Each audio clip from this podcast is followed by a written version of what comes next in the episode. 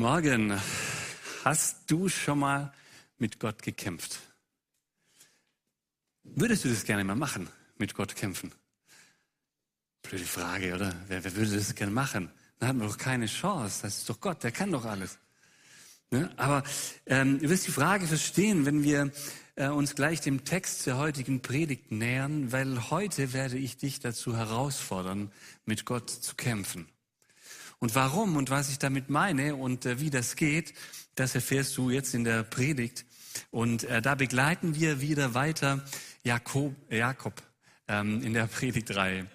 Ich will immer Jakobus sagen, ich weiß auch nicht warum, aber der heißt Jakob, der Gute. Jakob. Und äh, vielleicht geht's dir wie mir, du ähm, bist schon so richtig so, ne, mit, mit Jakob richtig ähm, Best Friends, weil äh, wir den jetzt drei Wochen schon begleiten und der wirklich ein Typ ist, der zwar nicht immer so sympathisch ist, aber an, mit dem man sich gut identifizieren kann, weil der so viele Ecken und Kanten hat, an denen man sich festhalten kann. Und ähm, ich finde ihn einen unheimlichen, interessanten Burschen und ich freue mich schon, wenn ich ihn im Himmel mal treffe und dann äh, mit ihm ins Gespräch kommen kann über sein Leben und über seine ganzen Erlebnisse. Vielleicht machen wir das äh, ja mit einem Teller Linsengericht zusammen und dann kommen wir ins Gespräch. Und dann, dann will ich ihn mal fragen, dann will ich ihn mal fragen zu dieser heutigen Geschichte, die wir uns heute angucken, wie denn das so für ihn war. Weil das ist eine der geheimnisvollsten Geschichten, die wir in der Bibel haben. Ähm, und die schauen wir uns an. Ähm, aber bevor wir uns die anschauen, mache ich es noch ein bisschen spannend. Ähm, sage ich noch für diejenigen, die jetzt die letzten Male nicht dabei waren und die Jakob auch noch nicht so gut kennen, ähm, sage ich noch ein paar Sätze. Wer der Jakob war. Weil äh, Jakob war ein Mann, der, ähm, dessen Lebensgeschichte uns in der Bibel überliefert ist. Die Lebensgeschichte hat etwa vor 3800 Jahren oder 3900 Jahren, so um den Dreh rum, ähm, stattgefunden. Jakob ist der Sohn Isaaks und der wiederum ist der Sohn Abrahams. Ja, und Abraham ist doch vielen ein Begriff. Ähm, genau, ist also der Enkel von Abraham.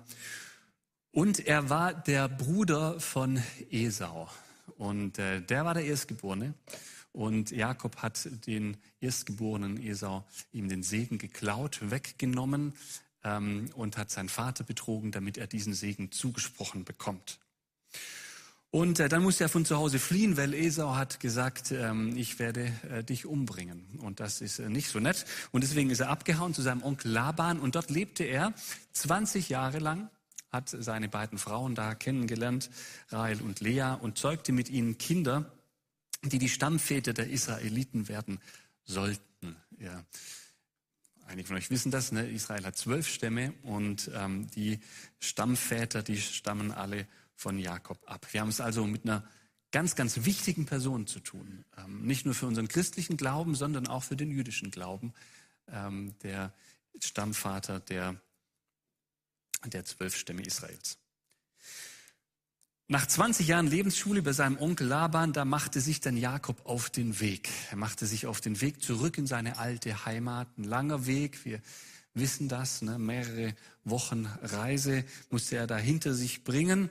Und so ging er da los mit seiner ganzen Familie, ging zu seiner Herkunftsfamilie und kurz bevor er den Fluss Jabok überschritt, das war so ein Fluss, der, bei dem wusste er, wenn er den überschreitet, dann kommt er in das Land, das Gott ihm eigentlich verheißen hat, dass es ihm gehören soll. Also für ihn auch nochmal so ein ganz, ganz besonderer Moment. Aber er erfuhr dann, dass, dass Esau ihm entgegenritt. Kann man sagen, ist ja nett. Das Problem war nur, der hatte 400 Leute mit dabei. Und das, das machte Jakob so ein bisschen Angst, auch mit dem Wissen, er hat ihn betrogen. Und das war so ein bisschen ein unwohles Gefühl in seiner Magengegend. Also, ähm, da, da steigen wir ein Jakob hat dann daraufhin all seine Tiere und all seine Frauen und Kinder und so vorgeschickt, einfach um das Herz Esaus zu erweichen. Ähm, äh, nicht gerade mutig, aber das hat er gemacht. Und jetzt steigen wir ein in unseren, in unseren Predigtext. Und Jakob stand auf in der Nacht und nahm seine beiden Frauen und die beiden Mägde und seine elf Söhne und zog durch die Furt des Jabok. Er nahm sie und führte sie durch den Fluss, sodass hinüberkam, was er hatte. Jakob aber blieb allein zurück. Da rang einer mit ihm, bis die Morgenröte anbrach. Und als er sah, dass er ihn nicht übermochte, rührte er an das Gelenk seiner Hüfte und das Gelenk der Hüfte Jakobs wurde über dem Ringen mit ihm verrenkt. Und er sprach, lass mich gehen, denn die Morgenröte bricht an. Aber Jakob antwortete, ich lasse dich nicht, du segnest mich denn. Er sprach, wie heißt du? Er antwortete, Jakob. Er sprach, du sollst nicht mehr Jakob heißen, sondern Israel, denn du hast mit Gott und mit Menschen gekämpft und hast gewonnen. Und Jakob fragte ihn und sprach, äh, äh warum, er sage doch, wie heißt du, er aber sprach, warum fragst du, wie ich heiße? Und er segnete ihn da selbst. Und Jakob nannte die Stätte Pnuel, denn ich habe Gott von Angesicht gesehen und doch wurde mein Leben gerettet. Und als er an Pnuel äh, vorbeikam, ging ihm die Sonne auf und er hinkte an seiner Hüfte. Was für eine Geschichte, oder? Was für eine Geschichte. Irgendwie komisch. Was soll das denn? Ja, Jakob kämpft mit einem Mann und später stellt sich heraus, das ist Gott. Gott kämpft mit Jakob. Wieso? Warum? Was macht Gott da? Will er ihm eine Lektion erteilen? Will er ihn aufhalten? Will er doch nicht, dass er den Segen bekommt, wenn er da jetzt über den Fluss steigt? Oder warum macht Gott sowas? Und warum nimmt Gott menschliche Gestalt an? Und wieso lässt er sich fast besiegen? Gott kann doch alles. Es wäre doch ein leichtes für Gott gewesen, Jakob irgendwie so im Handumdrehen zu besiegen. Und wenn Gott schon menschliche Gestalt annimmt, warum kämpft er gegen Jakob, gerade gegen Jakob, den er gesegnet hat? Hat sich Gott geirrt? Sollte er nicht lieber mit Jakob kämpfen gegen den Esau? Esau war doch der Böse, oder? Er war doch der Gefährliche, oder nicht? Jakob ist doch der Gute. Ist Gott vielleicht gar nicht so gut zu seinen Leuten? Ist Gott vielleicht gar nicht so treu, wie er das immer sagt? Macht er seinen Kindern das Leben schwer? Einfach so? Gott ist ja gar nicht für mich. Gott ist gegen mich. Vielleicht hast du das schon mal gedacht. Fragen über Fragen. Eine seltsame Geschichte. Auf den ersten Blick zumindest. Auf den zweiten Blick ist die Geschichte hochinteressant. Hochinteressant und auch bemerkenswert, weil Gott uns da näher kommt, als wir denken. Und, aber eins, eins nach dem anderen. Ne, weil, weil das ist so, wenn wir eine Textstelle ähm, schwierig finden und nicht wissen, wie wir damit umgehen können, dann gibt es ja eine Grundleg Grund, Grundregel, die kennt ihr vielleicht, da müssen wir den Kontext anschauen. Und äh, das machen wir nämlich jetzt auch. Was steht denn davor in der Bibel vor der Geschichte? Man kann Folgendes sagen, das uns hilft, diesen Text besser zu verstehen. Äh, das ist, dass Jakob, der Gesegnete Gottes, seiner, die, die Erfüllung seiner Segnung ja schon jahrelang hinterherhechelt. Ne? Wir haben das die letzten Sonntage gehört. Der hat die Segnung bekommen, dann ging es erstmal in die Wüste, dann ging es erstmal zu Laban. Dort musste er erstmal um die eine Frau arbeiten, die hat er dann nicht gekriegt, sondern eine andere. Dann musste er nochmal sieben Jahre arbeiten. Und dann begann sechs Jahre Arbeit, mit denen er auch wirklich, da wurde er auch wirklich entlohnt, aber der Lohn wurde ihm zehnmal verändert und so. Es war, es war richtig schwierig, es war richtig tough für, für ihn. Aber jetzt kam er in, in die Phase, und da ein paar Jährchen war er da schon drin, wo er die Erfüllung so nach und nach, ähm, der, der, der Verheißung, wo das ihm nach und nach bewusst wurde. Ne? Also Reichtum, das hat er mittlerweile. Ja? Die Checkliste konnte er von seiner Segnungsliste abhaken. Check. Frau, check, check. Ja, konnte doppelt abhaken. Kinder, ja, er hatte schon fast eine Fußballmannschaft. Ne? Auch super, Extremcheck. Konnte auch abhaken. Und jetzt, jetzt fehlt nur noch Land, das verheißene Land und die Ehre vor allen Völkern. Und jetzt steht er vor diesem Land, das ihm verheißen ist. Die Grenze ist der Fluss Jabok. Und da wird Jakob plötzlich unsicher. Er wird plötzlich unsicher. Klar geht er in, jetzt in das Land, das, ähm, das Gott ihm verheißen hat. Und er weiß aber, und das ist das Problem, da wohnt Esau, sein Bruder, den er betrogen hat. Einer, der gesagt hat, den Jakob, der meinen Segen geklaut hat, den töte ich. Und Gott weiß das, dass Jakob diese Ängste hat. Und dann macht er was unglaublich Liebevolles, was unglaublich Gutes. Und das lesen wir in den Versen 2 und 3 in dem gleichen Kapitel, das wir gerade gelesen haben. Da lesen wir, dass Gott dem Jakob Engel zeigt. Ein Engelsheer. Und Jakob erkennt plötzlich in den Versen zwei bis vier, da ist das Heer Gottes. Das ist an meiner Seite. Wow. Das ist doch cool, oder? Ein Heer von Engeln, das Jakob dann sieht und das sagt, das begleitet mich und eigentlich sollte seine Angst jetzt weg sein. Er hat es kurz gesehen, das Engel, jetzt sieht er es nicht mehr, aber er weiß, das ist jetzt da. Man könnte davon ausgehen, die Angst wäre jetzt weg, weil was will Esau gegen einen Engelsheer machen? Keine Chance. Aber Jakob zweifelt offensichtlich immer noch. Er schickt dann einen Boten zu Esau und ähm, erfährt eben dann, dass Esau zu ihm unterwegs ist mit den 400 Mann und Jakob kriegt wieder Angst. Er denkt, Esau würde ihn töten wollen. Er glaubt plötzlich nicht mehr, dass das Heer der Engel ihm helfen kann. Er betet dann. Er betet und es ist ein wundervolles Gebet, ein Gebet des Glaubens. Wenn man das liest, ja in den Versen vorher, dann denkt man, was für ein glaubensvoller Mensch dieser Jakob doch ist. Unheimlich beeindruckend, ein ganz, ganz tolles Gebet. Und dann sagt er Amen und er glaubt seinem eigenen Gebet nicht mehr. Die Angst beginnt wieder anzufangen, die Angst vor Esau. Und dann ähm, teilt er seine Familie auf und seine Herden teilt er auf und schickt sie so einzeln äh, ähm, vor sich her, das vorher schon erwähnt, Esau entgegen. Dass der Esau sieht, oh, guck mal, so viele Tiere und oh, das ein paar davon sind ja ein Geschenk auch für ihn. Und oh, die Familie, ich kann doch dem Jakob jetzt nicht antun, das würde ja seine ganze Familie darunter leiden und so. Sowas erhofft sich irgendwie der Jakob, dass er da so Eindruck ein bisschen schafft bei Esau und ähm, dass, dass er ihn so besänftigen kann.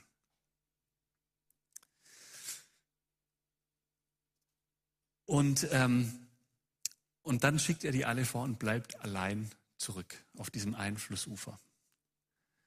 Und was jetzt? Er hat Angst. Was jetzt? Was soll Gott denn noch machen? Gott hat ihm doch schon das Heer der, äh, Heer der Engel gezeigt. Was soll, jetzt, was soll jetzt noch machen? Der Gott. Wie reagiert Gott auf so viel Unglaube und auch so viel Misstrauen ihm gegenüber? Und an der Stelle, da sind wir ganz schnell dabei und äh, können Jakob verurteilen und können sagen, äh, guck mal, er hat so viele Fehler gemacht in seinem Leben, guck mal, jetzt macht er das schon wieder. So ein Mann voller Unglauben, was ist das eigentlich für ein Vogel? Ähm, der, der ist doch kein Glaubensvorbild.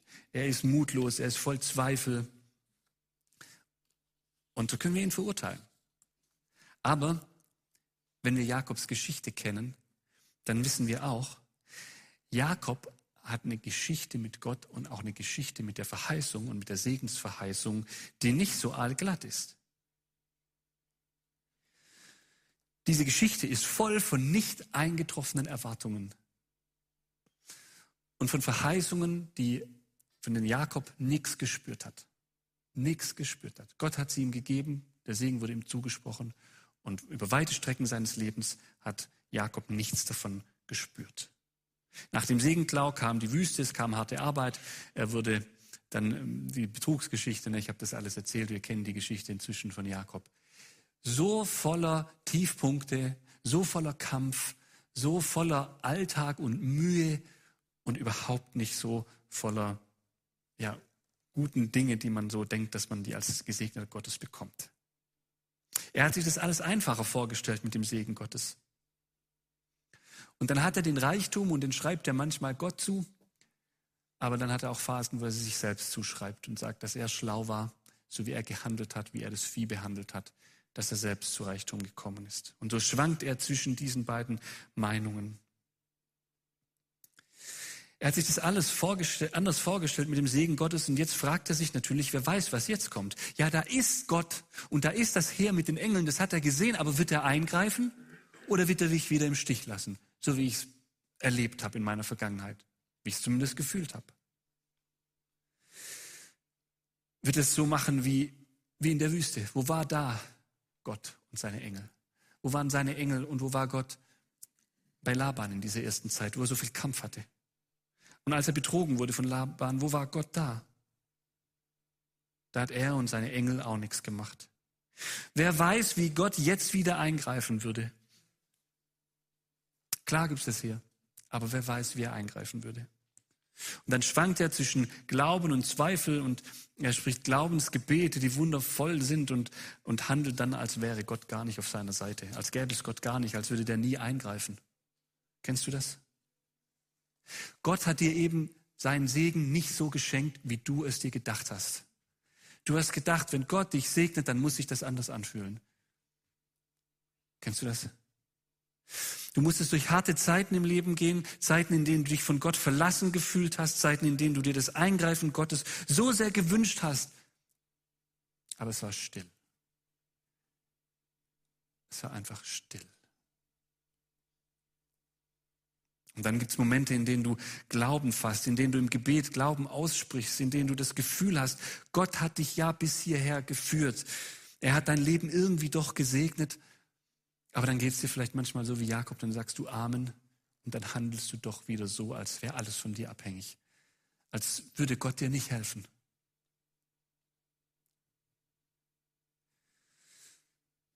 Im nächsten Moment, wenn Gefahr droht, dann sind deine Ängste und dein Unglaube doch wieder da.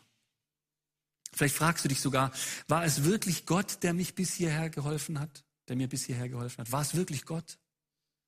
Oder habe ich es doch allein geschafft? Hatte ich in manchen Situationen einfach nur Glück vielleicht?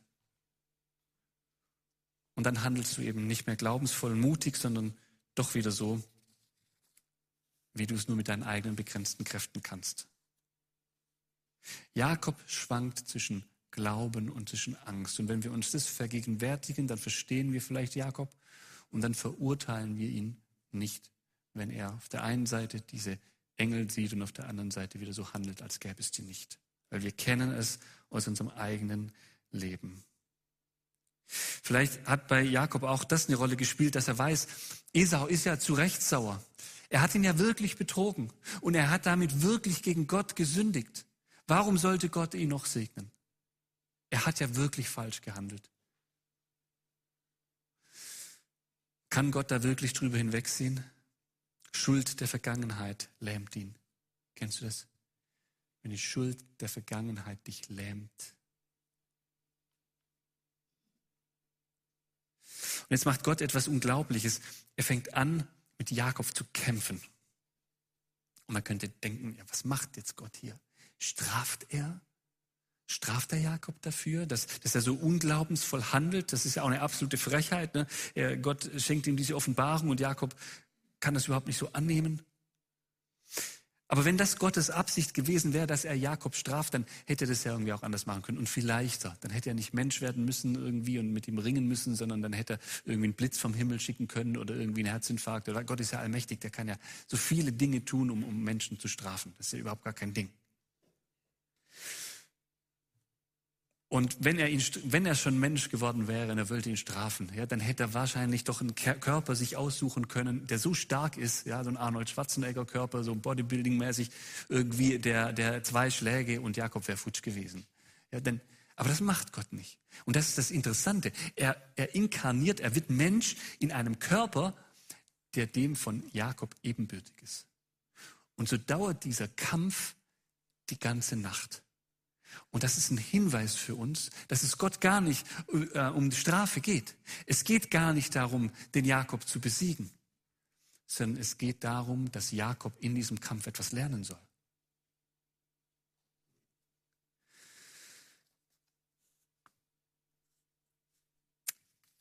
Jakob muss kämpfen. Er hätte vorher wahrscheinlich nie freiwillig mit Gott gekämpft. Jetzt muss er das machen. Er wusste am Anfang auch gar nicht, dass es Gott ist. Aber er wusste nur, jetzt wird er hier überfallen. Da ist ein Mann, der kämpft mit mir. Er muss irgendwie sich wehren. Und so ist er, so ist er in dieser, ähm, ja, in dieser, diesem Schlamassel drin. Er muss kämpfen und kämpft auch bis zum Morgengrauen, ohne dass es einen Sieger ähm, gibt. Gott macht sich angreifbar. Gott macht sich schwach. Er macht sich verletzlich. Und er ringt mit Jakob, der sich niemals getraut hätte, sonst mit ihm zu kämpfen. Er kämpft. Und nach langem Kampf schlägt Gott ihm irgendwann auf die Hüfte und renkt sein Hüftgelenk aus. Und das ist beim Ringen so, wenn du kein, wenn das Hüftgelenk ausge, gekugelt ist, dann, dann kannst du nicht mehr so richtig ringen. Du kannst nicht mehr kämpfen. Und Jakob wird vom Kämpfer zum Festhalter. Das war irgendwie so ein Moment, in dem er geahnt haben muss, das ist hier kein normaler Mensch, mit dem ich kämpfe. Weil sonst hätte er vielleicht losgelassen, wäre froh gewesen, wenn der gegangen wäre, der andere. Aber er hält ihn dann fest. Er hält ihn dann fest. Er gibt alles. Und Gott macht aber auch nicht den Deckel drauf. Ne? Er besiegt dann den Jakob nicht auch irgendwie oder so, sondern er lässt sich festhalten. Er lässt sich festhalten, weil er möchte das eine aus dem Munde Jakobs hören. Und deswegen sagt er zu Jakob, lass mich gehen. Und Jakob sagt, nein, ich lasse dich nicht, außer wenn du mich segnest. Im Kampf mit Gott merkt er, er will nicht mehr ohne Gott. Er kann auch nicht mehr ohne Gott. Kennst du solche Phasen in deinem Leben? Hast du schon mal mit Gott gekämpft? Hast du schon mal deinen ganzen Frust, den ganzen Zweifel, alle Verletzungen, die du erlebt hast in deinem Leben, alles Schlechte, alles Unverständliche, deine Vergangenheit, hast du das einfach mal in der, ähm, Gott entgegengeschleudert? Hast du ihm schon mal gesagt, warum du manchmal, wenn es darauf ankommt, so ungläubig bist? Hast du ihm gesagt, dass du verletzt bist, tief verletzt und enttäuscht bist von ihm und von seinem Handeln? Hast du gesagt, ihm schon gesagt, dass du enttäuscht bist von seiner Gemeinde, von seinen sogenannten Dienern, von seinen Hauptamtlichen und Ehrenamtlichen? Hast du ihm schon mal gesagt, dass du enttäuscht bist von dem, wie deine Ehe vielleicht läuft oder deine Familie, dass du dir das ganz anders vorgestellt hast? Hast du schon mal, ihm schon mal gesagt, dass du enttäuscht bist von dem, wie du mit deinen eigenen Schwächen umgehen kannst? Dass du eigentlich gedacht hast, du könntest viel stärker sein und du könntest dich viel schneller ändern und Gott würde dich viel schneller ändern?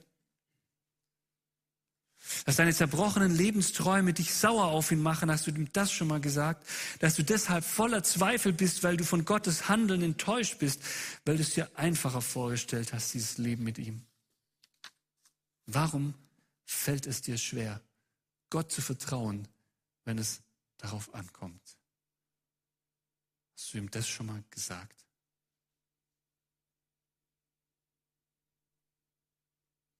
Warum lässt du dich von den Gefahren des Lebens und den Sorgen so aus der Bahn werfen, anstatt Gott zu vertrauen? Das hat doch einen Grund.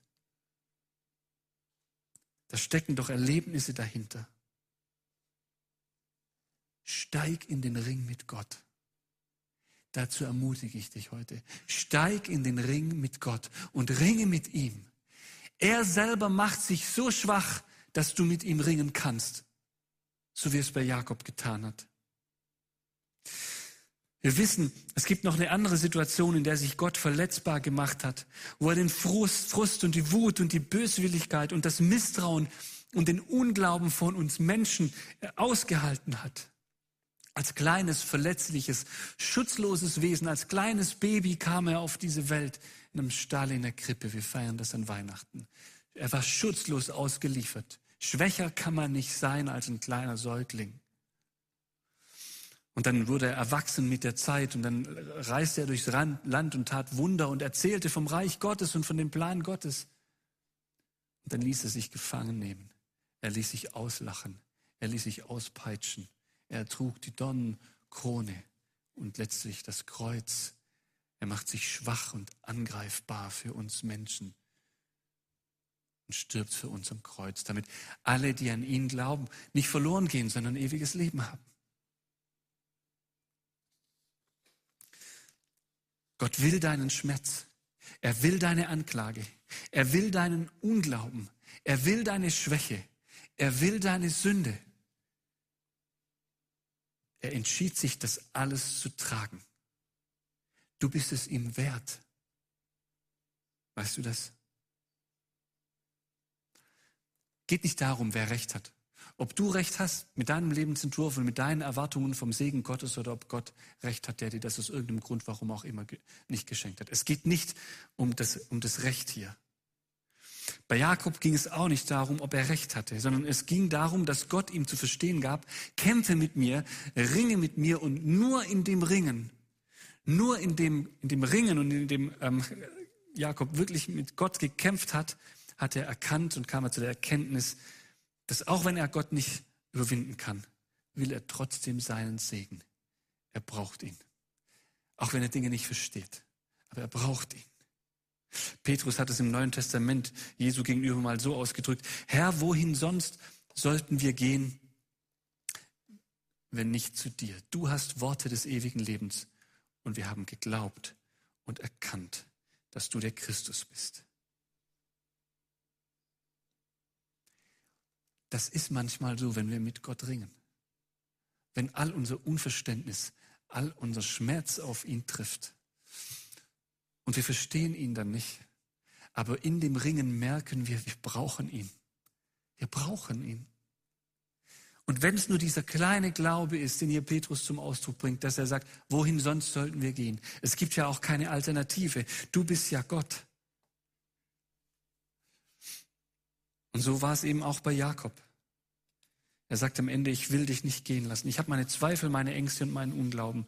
Ich habe meine Erfahrungen aus der Vergangenheit, warum ich schwer vertrauen kann. Aber ich will dich nicht gehen lassen.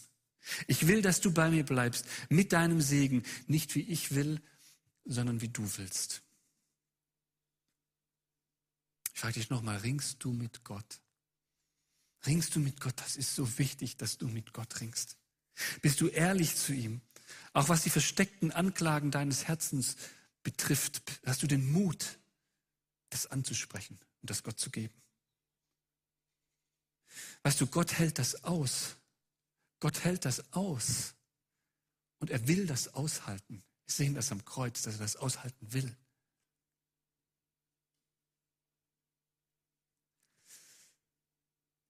Und mal ehrlich, ja, unter uns. Glaubst du, Gott weiß das nicht eh schon? Gott kennt doch deine Gefühle schon, bevor sie dein Herz erreichen. Schon bevor du sie hast, bevor du sie in Worte fassen kannst, kennt er doch deine Gefühle und deine Zweifel und deine Wut und deinen Schmerz. Er kennt es doch schon. Hab den Mut, das ihm gegenüber auszusprechen. Die Geschichte mit Jakob macht uns den Mut, ehrlich mit uns zu sein und ehrlich mit Gott zu sein, mit Gott zu ringen, ihm unseren Unglauben und Schmerz zu bringen, damit Gott Dinge in unserem Herzen heilen kann.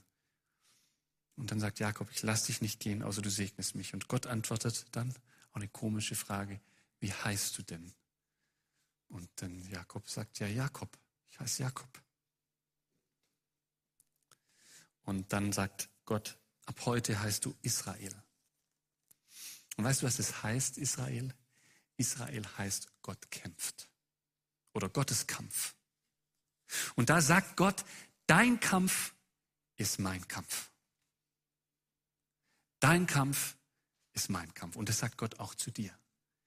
Wenn du mit ihm ringst, allem, was auf deinem Herzen liegt, mit allem Unverständnis, dann wirst du erleben, dass Gott deinen Kampf zu seinem Kampf macht. Gott macht deinen Kampf zu seinem Kampf. Gott sagt damit, ich bin für dich. Ich kämpfe für dich. Verstehst du das? Ich kämpfe für dich. Gott sagt mit dieser Geschichte zu Jakob, ich habe dir die Hüfte ausgerenkt und ich habe dich nicht getötet. Hätte ich auch machen können. Und dein Ungehorsam irgendwie bestraft. Sondern ich habe dir nur die Hüfte ausgerenkt, damit du merkst, ich bin stärker als du. Und damit du zu diesem Festhalten kommst. Damit du selber merkst, das Festhalten, das, was ich kann und das, was ich will, das, was ich auch wirklich tief, tief im tiefsten Innern will, ist Jesus, ist Gott. Weil jeder Mensch weiß, ohne ihn ist man letztlich verloren. Und bei ihm ist Heimat, auch wenn wir sein Handeln nicht immer verstehen. Und deshalb sind solche Kämpfe so wichtig. Wir merken in diesen Kämpfen auch manchmal, dass Dinge wehtun. Und oft gehen wir aus solchen Kämpfen mit Gott auch mit, mit einem Schmerz raus, weil wir manche Dinge immer noch nicht wissen. Ja. Das ist für mich so ein Bild von, diesem, von dieser ausgerenkten Hüfte, dass wir diesen Schmerz mitnehmen aus diesen Kämpfen. Aber wir wissen auch aus diesem Ringen, dass Gott mit uns ist, dass er für uns kämpft.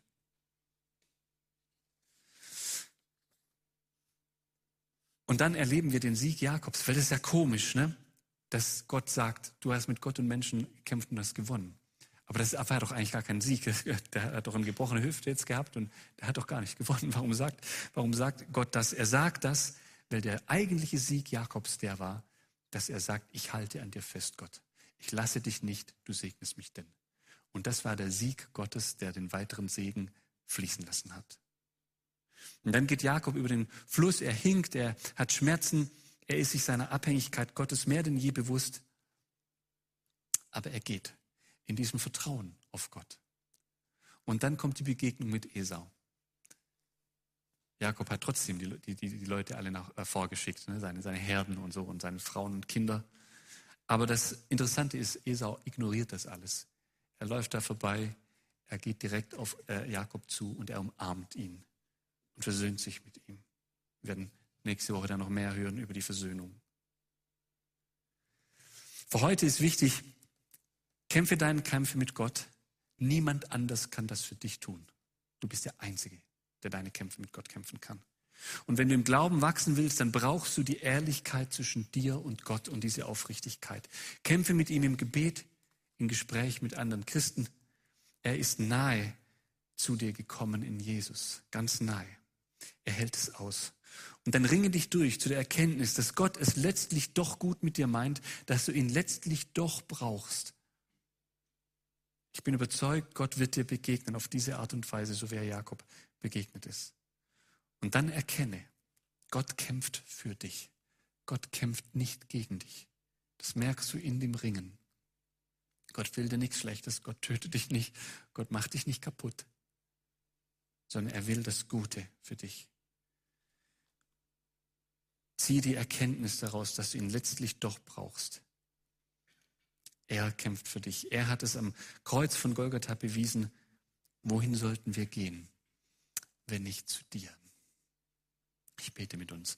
Vater im ich danke dir von ganzem Herzen für die Geschichte mit Jakob und dass sie so ehrlich ist, so transparent und dass sie uns so mit hineinnimmt in dieses Zweifeln und Glauben von, von Jakob. Das ist so schwer, das zu lesen, weil das kennen wir aus unserem eigenen Leben, Jesus. Und wir selber, wir haben Zeiten des Glaubens und Zeiten des Zweifelns. Und wir selber, wir geraten immer wieder an diese Stellen in unserem Leben, wo wir dir nicht mehr vertrauen wollen oder können. Einfach auch wegen den Erfahrungen, die wir in der Vergangenheit gemacht haben oder wegen der Schuld, die wir aufgehäuft haben oder wegen einem Leid, das wir erfahren haben oder irgendeiner anderen Sache. Und ich bete, dass du uns hilfst, den Ring zu besteigen, diese Sachen bei dir abzuladen, bei dir loszuwerden, mit dir zu ringen über dein Handeln, über deinen Segen. Und ich danke dir, dass du verheißen hast, dass du uns in diesem Ring begegnest, dass wir dich da spüren und erleben können, dass du diese Ehrlichkeit schätzt und dass wir erfahren dürfen, dass du dann für uns kämpfst, dass du in unseren Kampf mit einsteigst, in unseren Kampf mit dem Leben. Und auch wenn er manchmal anders ist, als wir uns das wünschen oder denken, wissen wir, du bist dabei. Und diese Erfahrung, die wünsche ich uns und wünsche ich jedem, der hier drin sitzt. Danke, dass du hier bist und dass wir dir begegnen können, auch mit diesen Kämpfen unseres Lebens. Amen. Ich spreche euch den Segen Gottes zu, bitte steht doch dazu auf. Der Herr segne dich und behüte dich. Der Herr lasse sein Angesicht leuchten über dir und sei dir gnädig. Der Herr hebe sein Angesicht auf dich und schenke dir seinen Frieden. So segne dich der dreieine Gott, der Vater, der Sohn und der Heilige Geist. Amen.